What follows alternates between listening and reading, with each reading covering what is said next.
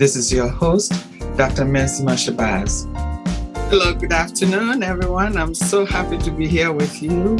And I have the pleasure of welcoming Professor Dana Hilton to my roundtable today. Hello, Dana. Hello, Mency. Thank you for having me. Oh, thank you for coming. I'm so thrilled to have you. You know, you and I know each other quite we well. Go back a ways, yes. and you know, we work on the same place for a while, a few mm-hmm. years. I think I ran away a little bit earlier than. and do you have a memory or thought you want to share? Oh, you mean of us working together? Anything, yeah, anything that is familiar to both of us. I well, I just I just remember meeting you at Middlesex and thinking about how poised you were and, and how full of grace you were. And even if you were under pressure or if you were stressed, no one in the world would ever know because your oh. demeanor was always just so calm and so controlled. and I always walked away from any kind of exchanges with you thinking, wow, this lady is so cool. She's she's just like fire under pressure. Oh, thank cool you. Cool as a cucumber, you know?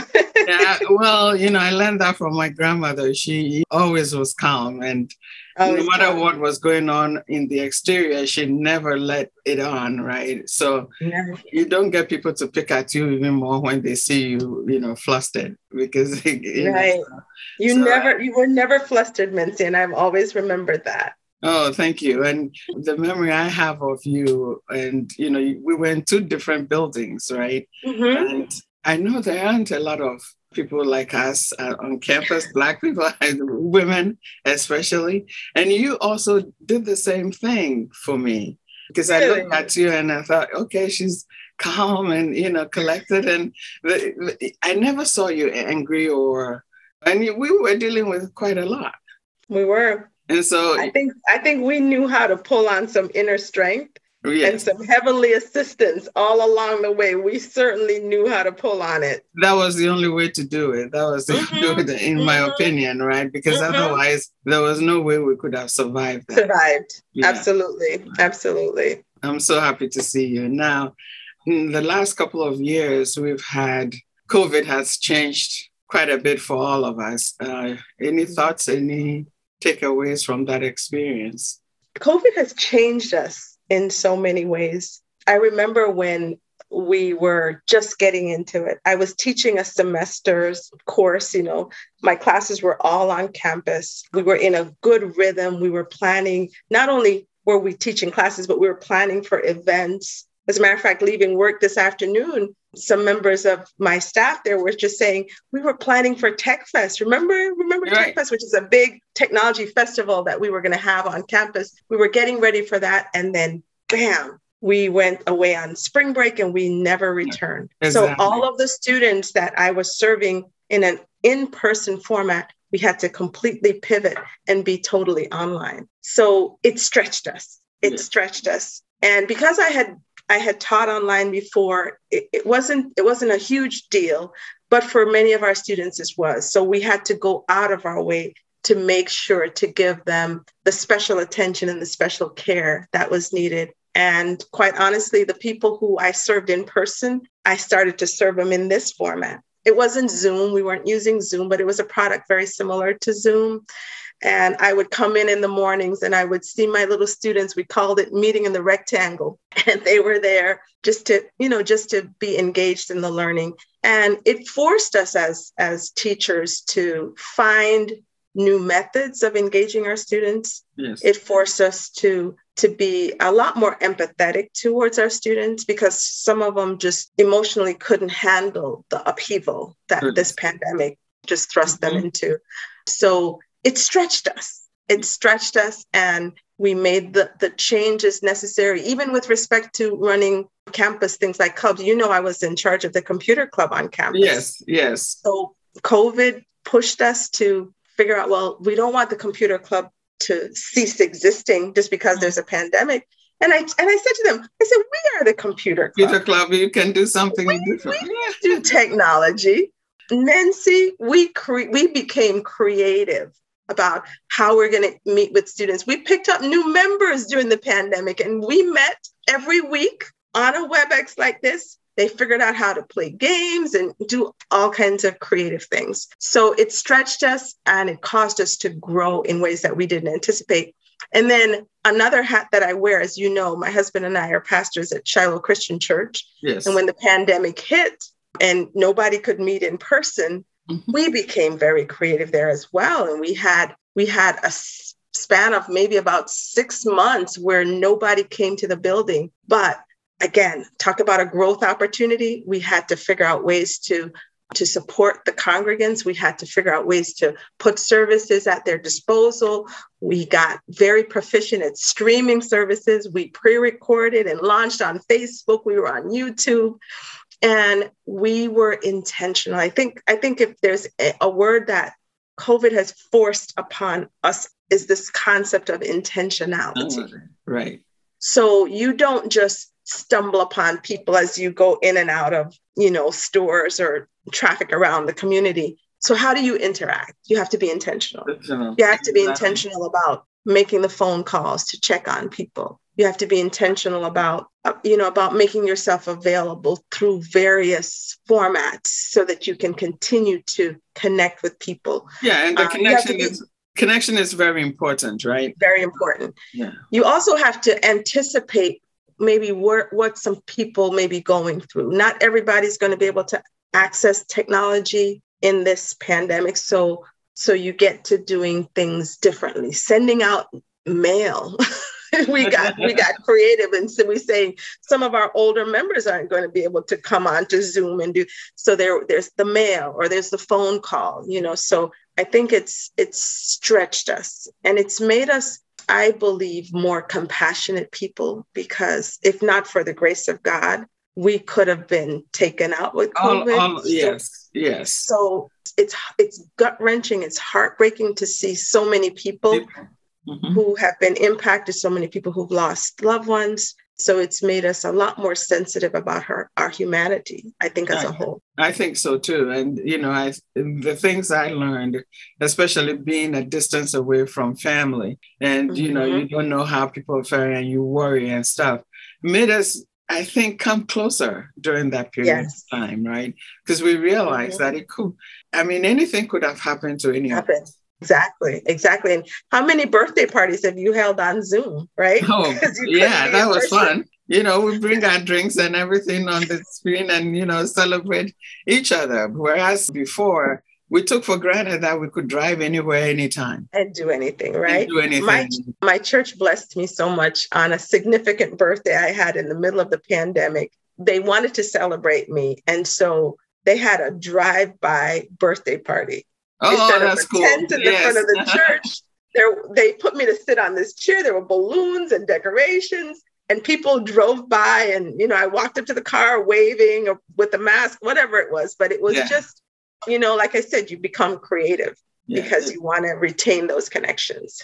That is beautiful. Now, what led you to this path? You have an inspiring story, life story, and you know, I want our listeners to, you know, chime into some of it to get to know you a little bit more. What brought you to the, the path you're on? What brought me to the path that I'm on? Now that I'm older and wiser, I would have to say that the Lord brought me to the path that I'm on. Ultimately, it was His chessboard that moved my life around. But if I were to put it in the natural context, I would tell you that when I graduated from college, I was this young woman who had all the ambitions in the world to become a programmer. And I wanted to become a, a computer programmer in New York because I lived in New York at the time. And unfortunately, most of the places that I applied to wanted someone with programming experience. So you tell me, how do you have programming yeah, experience, experience, if you, nobody will give you a chance, right? so I sat in my house for about three months, sort of languishes, languishing in this state of, I want a job and nobody will hire me. What am I going to do? Well, lo and behold, one day a letter comes in the mail, and it was from a company in Hartford, Connecticut. They had come to my campus during a recruiting fair.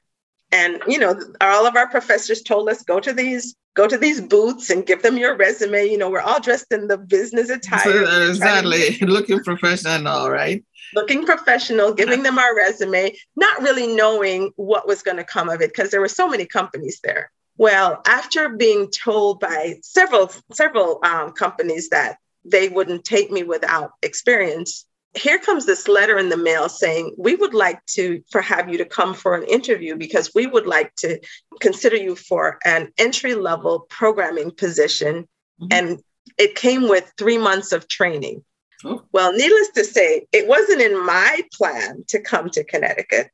It wasn't in my plan or desire to come to connecticut. If you had told me that i'm heading south to florida or georgia yes but not to connecticut, not connecticut right but I came up for the interview, Mency. I I met whatever they were looking for. I was offered a job. They offered to relocate me to Connecticut. They said that you would be put in a three month training program for programmers. All programmers were going to go through that. And at the end, if you made the grade, you would be assigned a job. So needless to say, I jumped at the opportunity. And I remember telling my mother when I was leaving New York, I said, two years. I will stay in Connecticut for two years. and then I'm going to be back. And here we I'm are. Gonna be, I'm going to be back in New York because New York is where I thought I wanted to be.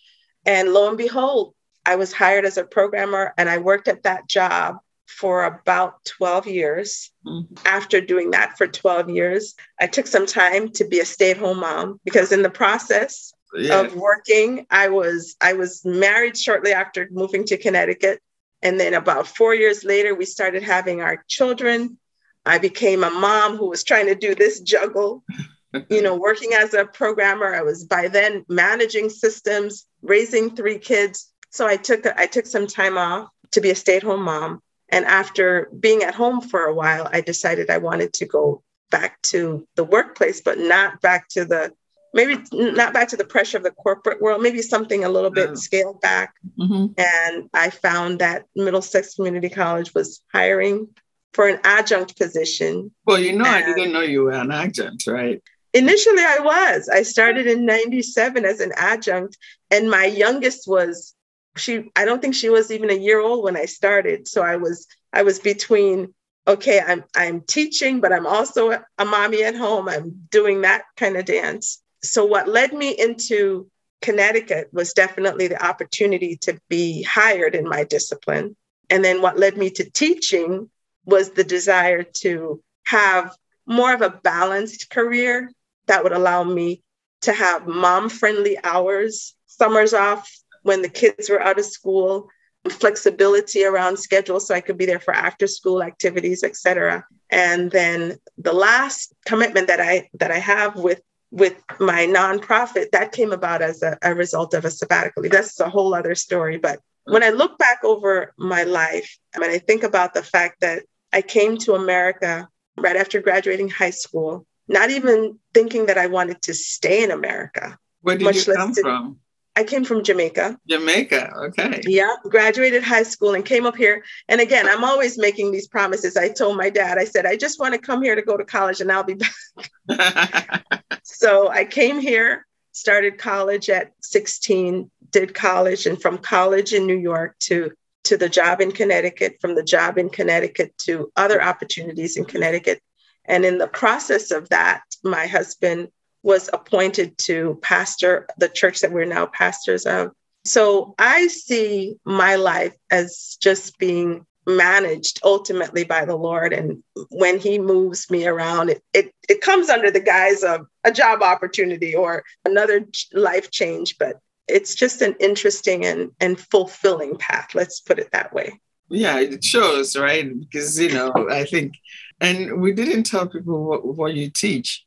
Oh, sure. So I teach. so my position at Middlesex is that I'm I'm actually what we are called a program coordinator. I'm responsible for two degree programs, one called Management Information Systems, which is my undergrad and graduate degrees in that specialization. And the second one is Computer Information Technology. Both degrees really train people to enter the world of IT, either as maybe a first level tech or maybe going into some advanced positions in management but ultimately you know you want to get them prepared so they can go on to a, a, bachelor's program so one degree is more more for transfer the other degree is more career facing and i teach courses within that discipline, computer courses in that discipline. That's nice. That's nice. And, you know, I remember having uh, seen the students in your club, you know, setting up uh, at, was it Founders Hall? Founders Hall. So, yeah. Yeah. I haven't forgotten. One of the events they love to do was, and this is maybe the event you're thinking about, when they did gaming days. Yes. It was fun because my office was just right there, right? And yeah. you know, we could see the students all excited coming in, etc. Absolutely loved it. They they still do that, Mincy. Oh, that's they, nice. They have figured out a way to get it done in the daytime because when you were there, we used to do it in the evening hours from like four till nine at mm-hmm. night. Yes, I remember.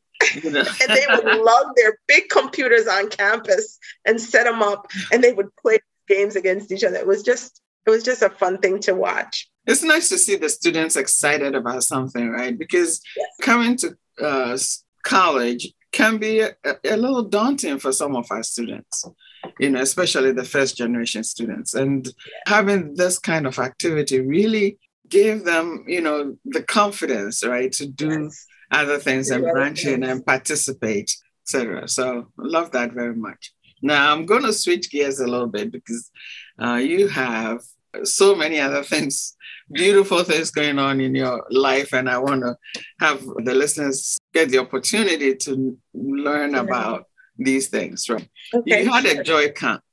Yes. And you, you know, it's adventures in learning.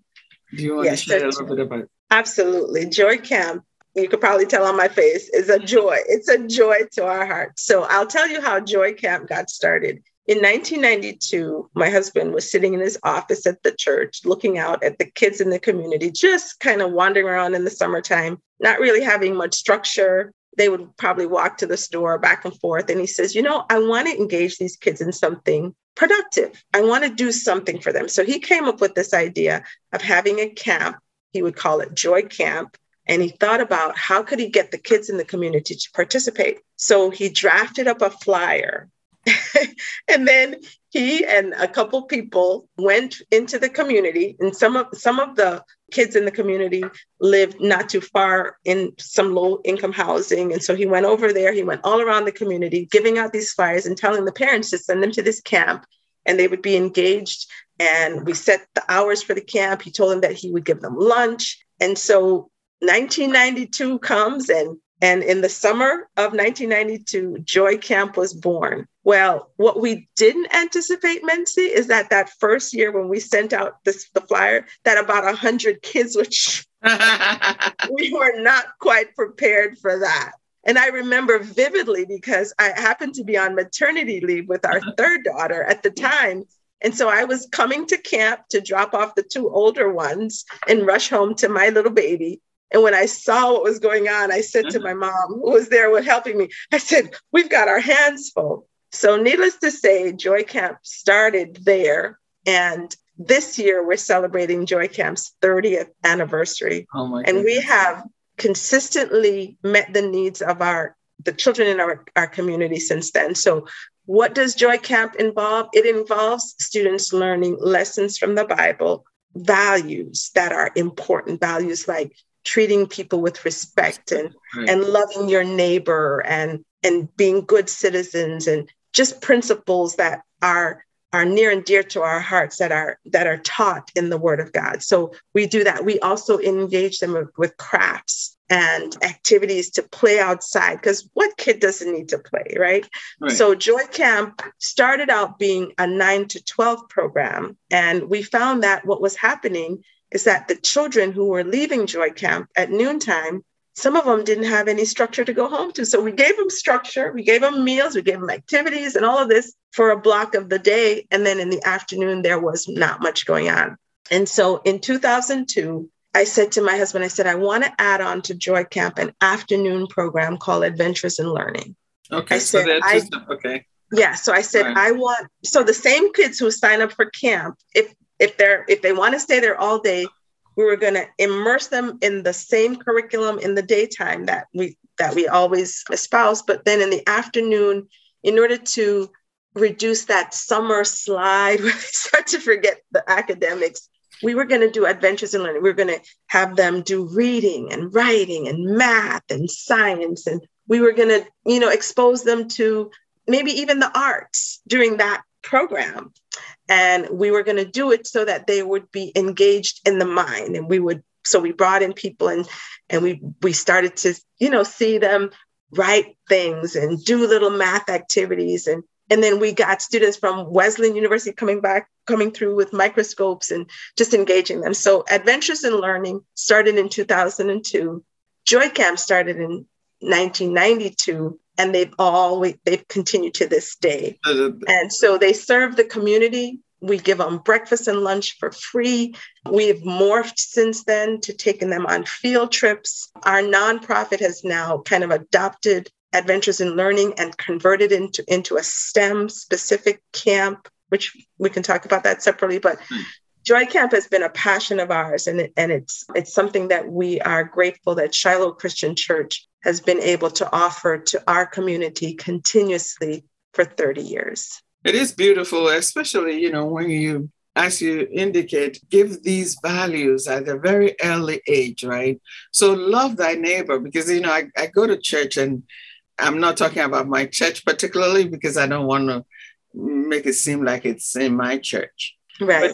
But generally, where mm-hmm. at this age, you know, we still struggle with understanding this simple teaching of mm-hmm. loving thy neighbor. Neighbor, yeah. Right? It, it, it's still not as expansive as I would want to see it in, you know, mm-hmm. even though mm-hmm. we have Christians all over mm-hmm. the world. Mm-hmm. And yet this simple teaching eludes us a bit, I think. Yeah.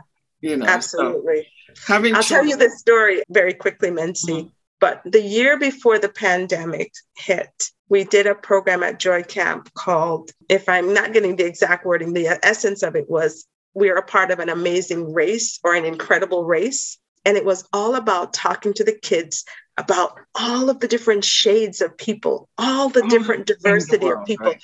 We decorated the entire church with pictures of people from every race known to man. And so we talked to them about the fact that we're really one people. We just wrapped in different packages. So we had this whole conversation about how our eyes may be different, our hair color may be different, our hair texture may be different. But we're all just one. one. We're God's. It was a beautiful thing. And, and then we had them explore the continents. Now you fast forward a year, we're dealing with racial tensions in America. Oh my goodness. And we were able to remind our congregation that the lessons that we taught our kids the year before was a beautiful lesson. And we have a multicultural congregation, a multicultural, yes. multiracial camp. And so kids were able to understand that we're really all the same. All the same. You know, it's, it's so simple, so simple. Such yet, a simple concept. Such a simple concept. And and it seems complicated, and I don't understand the the disconnect because even we go to church, and as I mentioned, we're supposed to be one, but there's still some deviation from inclusiveness, right? Yeah. You can't just go to any church. You know, you even though we we're supposed to be neighbors and love right. one another, et cetera, et cetera. Yeah. yeah. So, so I want to touch part of that. That that's really nice. I think you know you're setting a, a foundation of really getting the the children as they grow up mm-hmm. recognize how they can impact their respective communities, friendships, etc. You know, they yes. won't be limited to just selecting certain people who exactly who look like them, right? Right. Because I and of I, course, underlying all of that message is the fact that God loves us. Yes, all of know, us and equally. That, and that mm-hmm. he, he wants to have relationship with us. We underlie all of that, but it's packaged in in ways that children can understand. Yeah, because I was thinking the other day, how would I call we are passive Christians if we do not understand the simple message mm-hmm. and put it in practice, right? You know, so I, I, was listing things that makes us passive Christians. We'll, we'll talk about that another time. Me causing trouble again. you, you also, and I'll touch on this because it's important. You working with the youth about STEM yes. Programs you know attracted how oh, did that start? And how did that start? Here we go. Here we go. So here we go. In 2016 i had i had to do a report for my college to show some data as to how the program had progressed over the years. And in collecting that data, I stumbled upon a statistic that I had kind of surmised, but I didn't, it didn't hit me until I saw it on paper that in the whole existence of my IT degrees, remember I told you that I'm in charge of the IT mm-hmm. degree at Middlesex. In the history of the IT degree that started back in the 70s, there was only one African American female who had earned the degree in IT. Oh my goodness. In in my tenure up until 2016 and I was there I started as an adjunct in in 1997. In my tenure I hadn't seen any who looked like me earn the degree that I'm responsible for. Now, that triggered something in me that said there's something wrong with this picture because Middletown is a very diverse very community. Diverse community. Very diverse community. I happen to know from my work in the community, my work at my church, that we also have a number of African American women who, especially those who were head of households, who could really benefit from the opportunities that my degree was offering students. Because the track record was that my students were being hired after earning their IT degree. Sometimes before they graduated Mincy, they were getting job offers. So there was definitely a need. When you looked across the spectrum of STEM careers, we were just underrepresented. People of color in general, women in especially, were just underrepresented. And at the time, our president, who's now moved on, was encouraging faculty members to consider taking a sabbatical leave and to working on something outside of the normal path of their their right. their job. Well, I was eligible for a sabbatical leave. I thought about maybe taking a, a time away from my main job and going into the community to try to to do something significant. I had already been working with Adventures in Learning, so I knew how to interact with the community and with parents. And I thought, you know, maybe I could go into the community and innovate some projects that were specifically centered around raising a culture of STEM right. among my people, people of color, about among women who were not approaching STEM careers or the opportunities in STEM. So I came up with this idea one day. It was it was just like a download. It was literally like I was laying in bed and I could hear in my head steam train. You know, you had you had Harriet Tubman's Underground Railroad moving people from slavery to freedom. Well, the steam train could move people from that kind of maybe mental or economic slavery into opportunities in the in in the fields of science technology engineering and math. And it's not a physical train but it represents movement. I started to write in the dark on my phone this vision to to mobilize initiatives so that we could move people and expose them to these opportunities. So i crafted that into a sabbatical leave and i got was granted it in 2017 Okay. At the end of 2017, I took six months off from my main job and I started to work. I transformed Adventures in Learning into a STEM camp. Because oh, I could do that. Right, right. I started to teach my little ones programming. They were learning robotics. We took them to, we took them on science field trips. We, we, we taught them engineering. It was, it was amazing. Brought in professionals and just focused solely on STEM. STEM.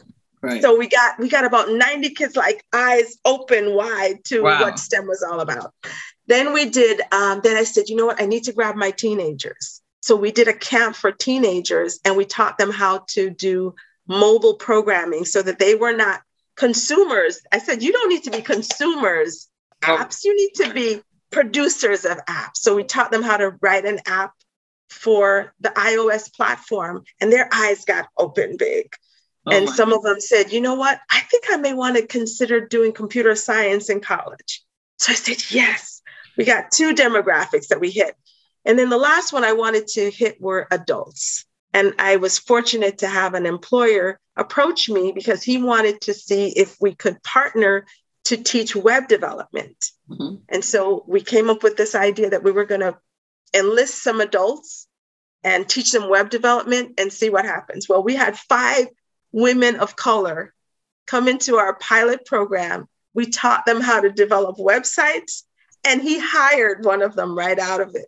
Oh my goodness. That's so exciting. she went from single mom of two kids, no technical skills, struggling to kind of find her way in the world to being hired by this gentleman to be an apprentice in web development so that her world could open up. So after doing that for the sabbatical leave Mensi, I said, wow, one, I recognize that there's a need for this in the community.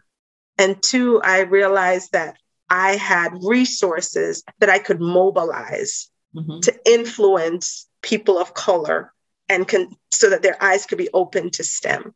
So I had I had a group you know, of I, I want you describing this and your hearts is just so open. It, it's so beautiful to watch. Right. right. So after the sabbatical, I told them, I said, I have to go back to work. I'm not done. I have to go back to work. And they said, I said, so what do we do with Steam Train? Because by at that time, Steam Train was nothing more than the vision of like about 10 people who kind of put their heads together. They said, You can't stop now. We can't stop now. I said, but I'm going back. They said, don't worry about it. We'll figure it out. So in 2018, Mensi, we incorporated, we became a nonprofit 501c.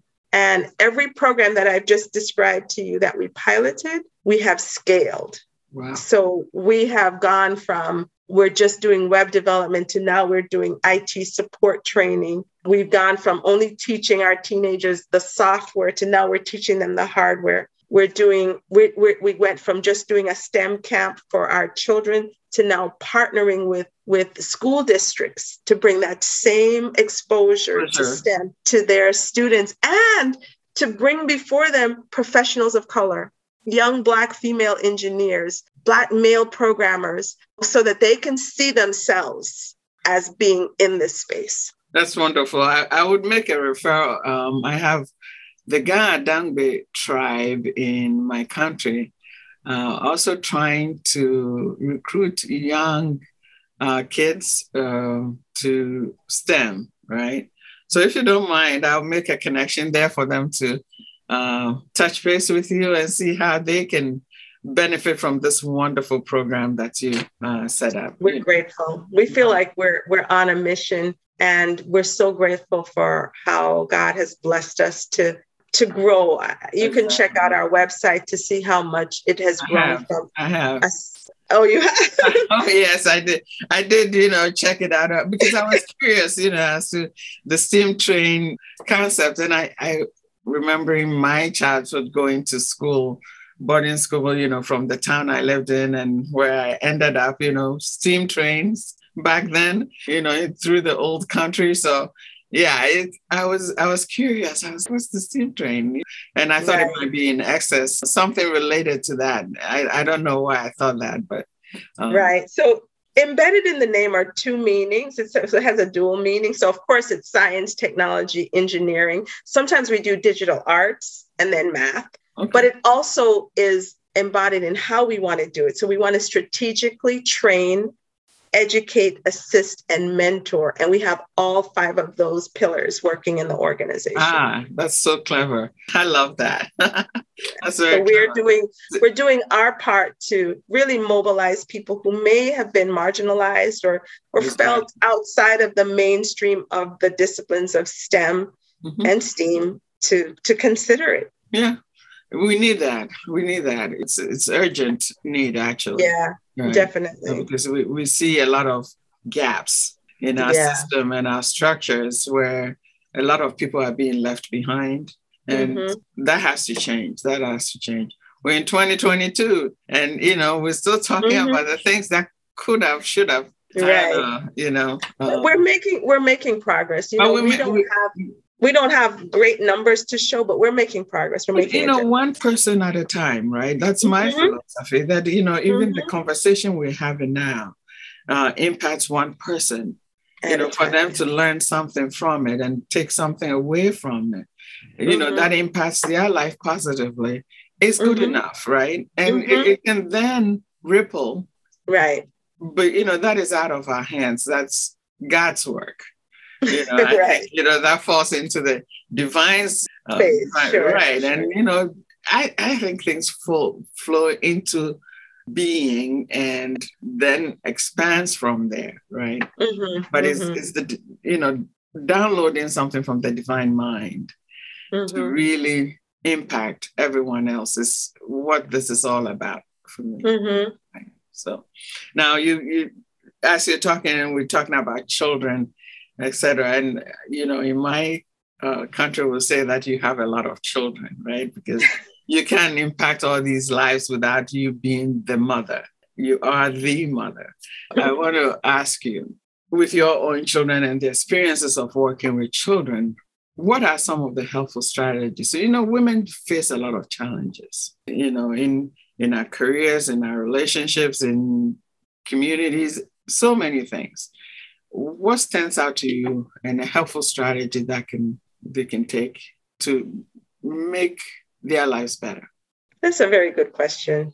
I think women should not sell themselves short. When when God made male and female, he gave them both dominion in the earth.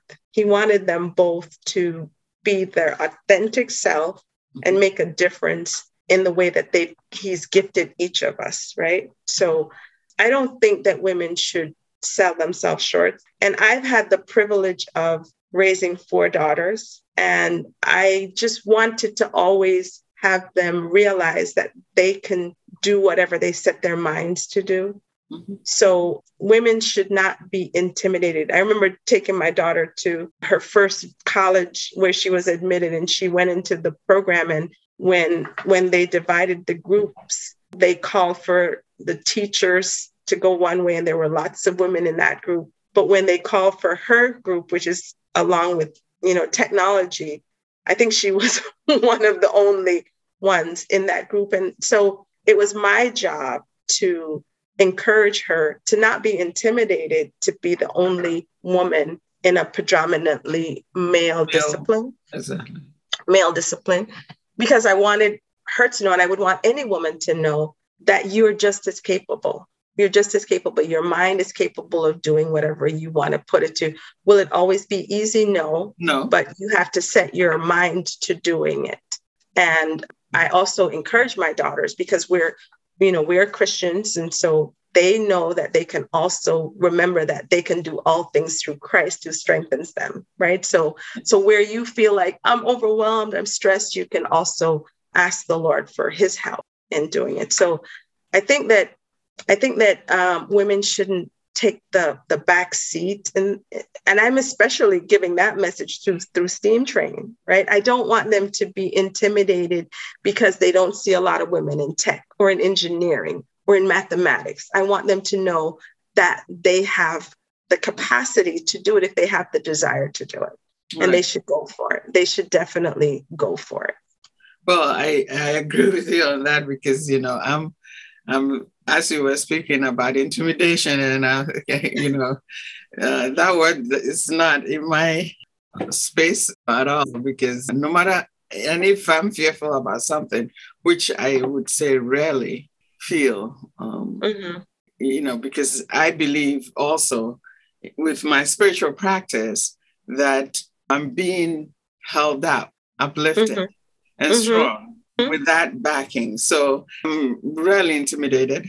And in fact, you know, I always say, you know, when I'm very quiet, I don't ruffle feathers or whatever, but sometimes my calmness is misjudged as a weakness. Uh, and people try to then step into my space. And mm-hmm. I have a, a, way of just saying, okay, no, not in my right. space. You can't you can't do this here, kind of thing. Right. right. So we should all let our daughters and even our sons, right? Because yes. we want our sons to treat our daughters better. Mm-hmm. In, in the world where men seems to dominate, mm-hmm. we let go of, and there are times I see things on a few times I watch TV, etc Mm-hmm. That there are programs that are making it, oh, boys will be boys or et cetera, et cetera. Mm-hmm. But, you know, those behaviors are unbecoming mm-hmm. and it, it impacts our daughters. So if mm-hmm. we put our daughters in a space and mind to be able to stand up for themselves and with some spiritual practice, that they mm-hmm. can overcome some of the challenges they face. They, they can and and it doesn't it doesn't hurt to have mentors it doesn't have it doesn't hurt to have examples to to look towards mm-hmm. so if you're the first one doing it you may feel like oh i don't belong you may feel like you're you're almost like a trespasser in a in a place where you don't belong But if somebody can come alongside and say, no, you you very much belong here. And I have been where you are and, and I've made it through. That is the encouragement. Sometimes you just have to come on either side and right. help them. We're doing that right now. We have a program that is training for IT jobs. And we just so happen to have more women in our current class than males. They're they're outnumbered, which is That's which exciting. is really cool. It's exciting. Um, but we also realize that you know when they get out there into the world of work, it may be a little bit intimidating. So even before getting out there, we have been so blessed to come into a partnership with a with an, a professional IT organization, and some of those women who are you know, IT VPs or directors or managers, whatever their roles are, they have agreed to come alongside our women who are still being trained and link up with them one on one as mentors. That's nice. So that they will be able to speak into their lives words of encouragement right. when they feel that they can't they can't approach this. Because I can't tell you how many times I've been in positions where I was a the only woman mm. be the only black black woman. Mm-hmm. Just, many times, just over, many many times, and I can't tell you the the comments that have been made to me, the derogatory statements that I've heard along my career. We, we live um, that experience. Um, I've lived that experience. I've and, lived that experience. And, and I think when we step out and do the work you are doing and the work that I do, that we let others know that there's a pathway to mm-hmm. bypassing all that negativity and all that mm-hmm. effort to make you feel like you're out of your space. You know, mm-hmm. the space belongs to all of us all equally. Absolutely. We don't have to get entangled in the environment out there, that it, it, it we pull it from within. Mm-hmm. And from within goes out, then you are able to impact that without people being able to really touch you in any shape or form. That's right. That's right. There's a scripture that comes to mind as you were talking, and it's don't be overcome by evil, but overcome evil with good. So mm-hmm. no matter where how you define evil, whatever the negative is, you don't have to be overcome by it. Right. Right. Just overcome it with good, you know. Right. You know, and be able to sometimes just rub it off. Brush it off. Just brush it off brush it off. It like a duck, right? Let the water run off your back like a duck. Exactly. You know, it's it moves, it moves. Now you've been on a humanitarian mission. Can you give us a favorite one? Oh my goodness. There have been many that I loved. I probably would pick the one that took us to Italy. Mm-hmm. In oh, favorite place. What year was it? 2006, I believe. We went with a group to Italy and we did a missions trip in a town called Fondi. And while there, the group that we we worked with is called Christ is the Answer Ministries, and they've been there for, for decades. So we took a group of about 30 people with us. And in the group, we had people who did dance and did mime, who, you know, taught the word. They they did various things. And so our host organized an outing to a festival in a town called Fondi. Well, what we didn't know is that when we went into this this town square, that it seems like hundreds of people were gathered to see these Americans. And we had we had I was a part of the choir and we had rehearsed songs in in English and and we even learned some songs in Italian. Well, the song that they really loved was Oh Happy Day. and you had to see it. You had to see this group of people. You know, they were just mesmerized as they gathered around and as we were under the, the open sky singing Oh Happy Day. My husband has the video, and we were just watching it maybe about a month ago. And we're saying that was so cool. They were people in the square were dancing, they were singing, they were just they just they just enjoyed us being there and we enjoyed sharing our gifts and the love of god with them. And then we had a group that did this incredible hip hop dance. They probably were like what is this they'd never seen that before. It was it was so much fun. And then as a part of the the trip obviously we did ministry and we we taught the word and performed in different things but we also had a chance to do an excursion to Rome and we got to do a walking tour of all the major sites. And we took, we had a bunch of teenagers on the trip. so it was nice to open their their eyes to the world and to the different cultures and it was just a great that trip. is beautiful you know um, i used to live in italy for about eight years i didn't know that yes i didn't that's, know that's what part of italy I was in Rome. I was based in Rome, but then I traveled all over. So I know the landscape very well.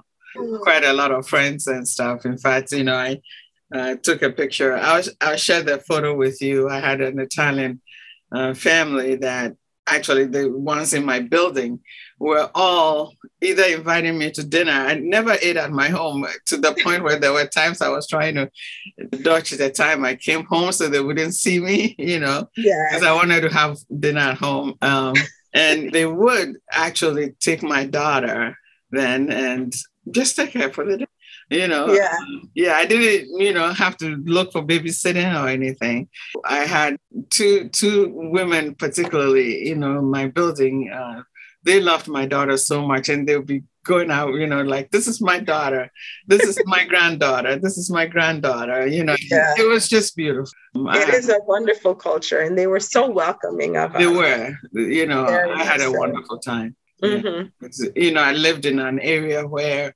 I think back then, that was in uh, late 70s, back then, I was the only Black person in a whole sea of white people. And mm-hmm. not once did I ever feel out of place. That's right. how that's how wonderful they were to me. So yeah. Yeah. Yeah. I, I can I can attest to that as well. Yeah. So now as we as we coming there are a lot of questions I want to ask you, but you know, time is this is a part of the conversation that I feel like, oh my God, I want to stretch it another hour. So, but you know, I know you're a very busy lady and let you go. One of the things I want to ask you, you made a statement about inspiring people from all strata of life. Can you share your insight on that? You know, absolutely. I think absolutely. it was a very powerful thing. When I read it, that touched me. You know, because yeah, yeah I, I, I think that we have so much to share. We have so much to share, and we should approach each person as an individual, regardless of what station they are in life, where they are in this continuum called life. You know, so whether you encounter someone who's homeless or you encounter someone who's a millionaire who just needs direction, you should be able to leave a deposit in their lives based on who you are and what you know of yourself, what you know of God, etc. And over the years that we have been in Connecticut, I feel very blessed to have encountered people from all walks of life, all stations in life, whether it's a single mom who's just struggling to make ends meet, the person who feels like I've achieved everything in life. I have everything that money could buy, but I'm still feeling a little bit empty inside, regardless of what their, like I said, their station or the strata mm-hmm. of, you know, sometimes we we stratify, right? Don't we right. stratify right. Our, our world, right? When we say this one is this no, this I one is here and therefore doesn't fit. You know, yes, exactly. Things, right? We and, no, no, no. We should we should encounter each individual with God's love and em- embrace them, see how you can make a difference in their lives, make yourself available and and be intentional about just just showing them that you care. Right. You know, a, a, part of my a part of my background, it, it wouldn't you would know it now, but I wanted to be a psychologist and I wanted to help people with wherever they were in life with whatever their issues were. I wanted to be able to help them. I didn't end up becoming a psychologist, but the Lord put me in a helping in a helping profession. And so whether it's dealing with students at Middlesex, you know, I I've said I've seen students from every description there right. is. There is a part of the human composition that needs another human to touch it. Right. And sometimes we need to know that we need to touch it with compassion. We need to touch it with love. We need to touch our brothers and sisters with empathy. And I think that we can all make this world a huge, a, so much better place if we just learn how to embrace people and love them just into, for who they are just for who they are and and not only love them but try to encourage and empower them to be their best selves Exactly. I agree with you completely. And, you know, from everything we've talked about so far, you made it quite clear that you strive, uh, you know, to do things with excellently and with humility. And it's, it's really beautiful to see. Before we close, last last comment, you know, I okay. kind of like to come onto this conversation without asking you what your views are on a woman of power and grace. Who is a woman of power and grace to you? we often refer back to the scriptures. Yeah. when we think of the Proverbs 31 woman, she's like our role model because she does everything well. She would be the standard that we that we strive to achieve. A woman of power and, and of grace is a woman who embraces her authentic self, who recognizes that she's a daughter of the Most High God, who has a relationship with Him and she becomes a conduit through which his grace and his power can flow. And that could be, you know, an, an old grandma who's right. touching her grandchildren, or it could be the CEO of a, of a, of a Fortune 500 company.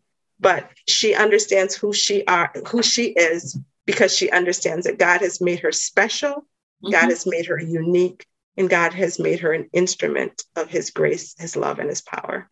I wrote a poem. Thank you so much. That's beautiful. And I wrote a poem about a woman of power and grace. And, you know, I don't have it readily available, but I would, oh, I was you know. to hear it. Yes, I was trying to look for it, but I don't. I didn't prepare for this part. So I would end on that note and say that, you know, I am so, so grateful. And one of the things you talk about, about being intentional and also being authentic in the way we do our work, mm-hmm. right? And being ourselves really, and in mm-hmm. our relationships, because that is what really resonates deeply with everyone else, mm-hmm. right? So I'm really, really grateful for you being here. Thank you. Thank, thank you for the opportunity. You. Oh, thank you. And uh, I ask my listeners, I tell them how grateful I am for them tuning in every other Friday. And I ask to share the information you've received if you think it will help somebody else. Thank you, thank you, thank you. And I'll see you in a couple of weeks. Thank you.